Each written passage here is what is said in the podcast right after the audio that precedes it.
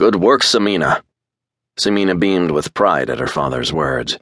It was unusual for a girl to receive any formal education on Jannah, let alone be granted the chance to use it, but her father had recognized her talent from a very early age. The family business would be passed down to her brother Abdul. A girl running a business was unheard of, yet he'd already promised her that she could continue to work behind the scenes. Her brother had no talent for business and knew it. Thank you, father, she said as she looked down at the figures. Honestly, they weren't very complicated at all. I could do the next set right now. Her father made a show of stroking his beard in contemplation, then shook his head. Your mother will want help in the kitchen, he reminded her dryly, or we will have no food tonight. Sameena rolled her eyes. I burn water, father, she said, hoping that he would change his mind. You should put Abdul in the kitchen. Her father's eyes twinkled with amusement. The only male cooks on the planet were the ones who cooked in the mosques, feeding the men who traveled from town to town spreading the word of Islam. It was unlikely, to say the least, that Abdul would ever join them. He was simply too fond of games to take up a career in the mosque. Cheeky brat, he said. He reached out and patted her on the head. Go help your mother while I check the figures. You can do more sums tonight. Sameena stood up and bowed, then walked out of her father's study and down towards the kitchen, where the smell of cooked meat was already starting to waft through the house. Her mother was a wonderful cook, she knew, but Sameena herself had no talent for cooking. In her fanciful moment, she wondered if she had inherited the gene for trading from her father, rather than the gene for cooking she should have had. Most of her friends saw nothing wrong with spending most of their time in the kitchen. She stopped in front of the kitchen door and hesitated, catching sight of her own reflection in the mirror her mother had hung on the door. A dark skinned face looked back at her, surrounded by long dark hair that fell down over her shoulders. She looked almost mannish, her mother had said, apart from her hair. The doctor they'd taken her to had said that she was simply a late developer.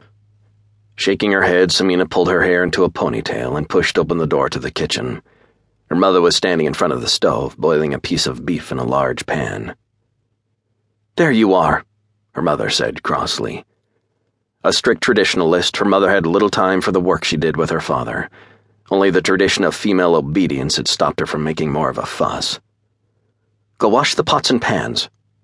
Sameena sighed. Yes, mother, she said as she walked over to the sink. As always, her mother seemed to have gone out of her way to use as many different pans and utensils as possible. Why don't you get Abdul to do it?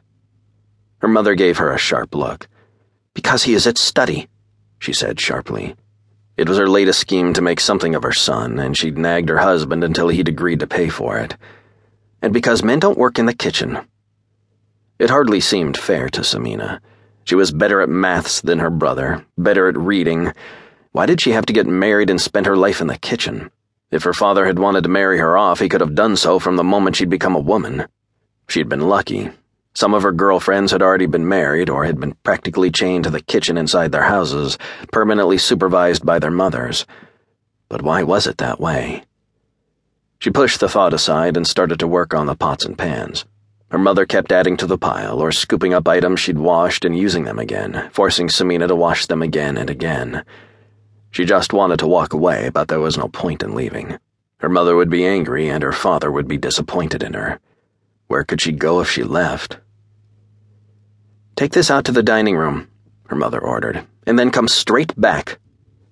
Sameena took the dish of curry gratefully and carried it out of the kitchen down towards the dining room. It was the largest room in the house.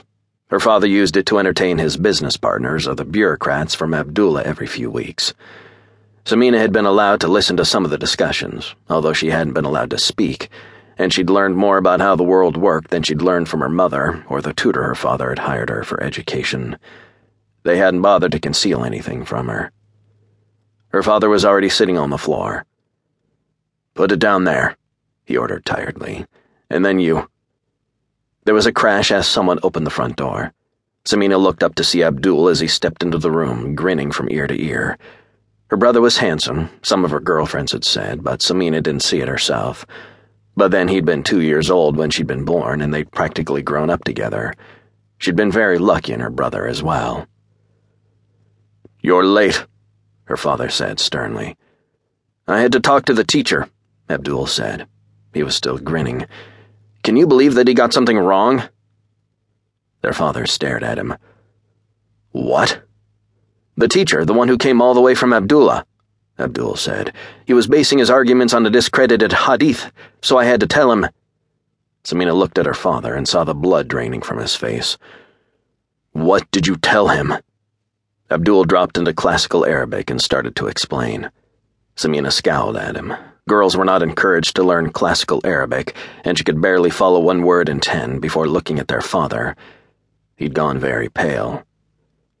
You utter idiot, he said when Abdul had finished. You. you've ruined us all. But I was right, Abdul protested. I. fool of a boy, their father thundered. Do you really think that matters? He started to pace around the room. He will have complained about you to the guardians of public morality, he snapped. You will come to their attention, and anyone who comes to their attention is lost forever.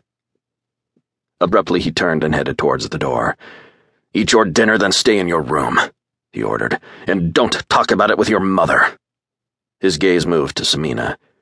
You too, he added. Don't talk to your mother about anything. Sameena watched him leave, unable to suppress the nervous feeling in her chest. She'd seen the guardians of public morality, dark men in dark robes carrying staffs, from a distance, but she'd never spoken to one. And yet she'd heard the rumors of what they did to people who stepped too far outside the lines drawn for Jannah's population. Those who came to their attention always regretted it. She would have asked Abdul, but their mother bustled just after their father left and started putting the rice and bread down on the mat. Instead, she ate and worried.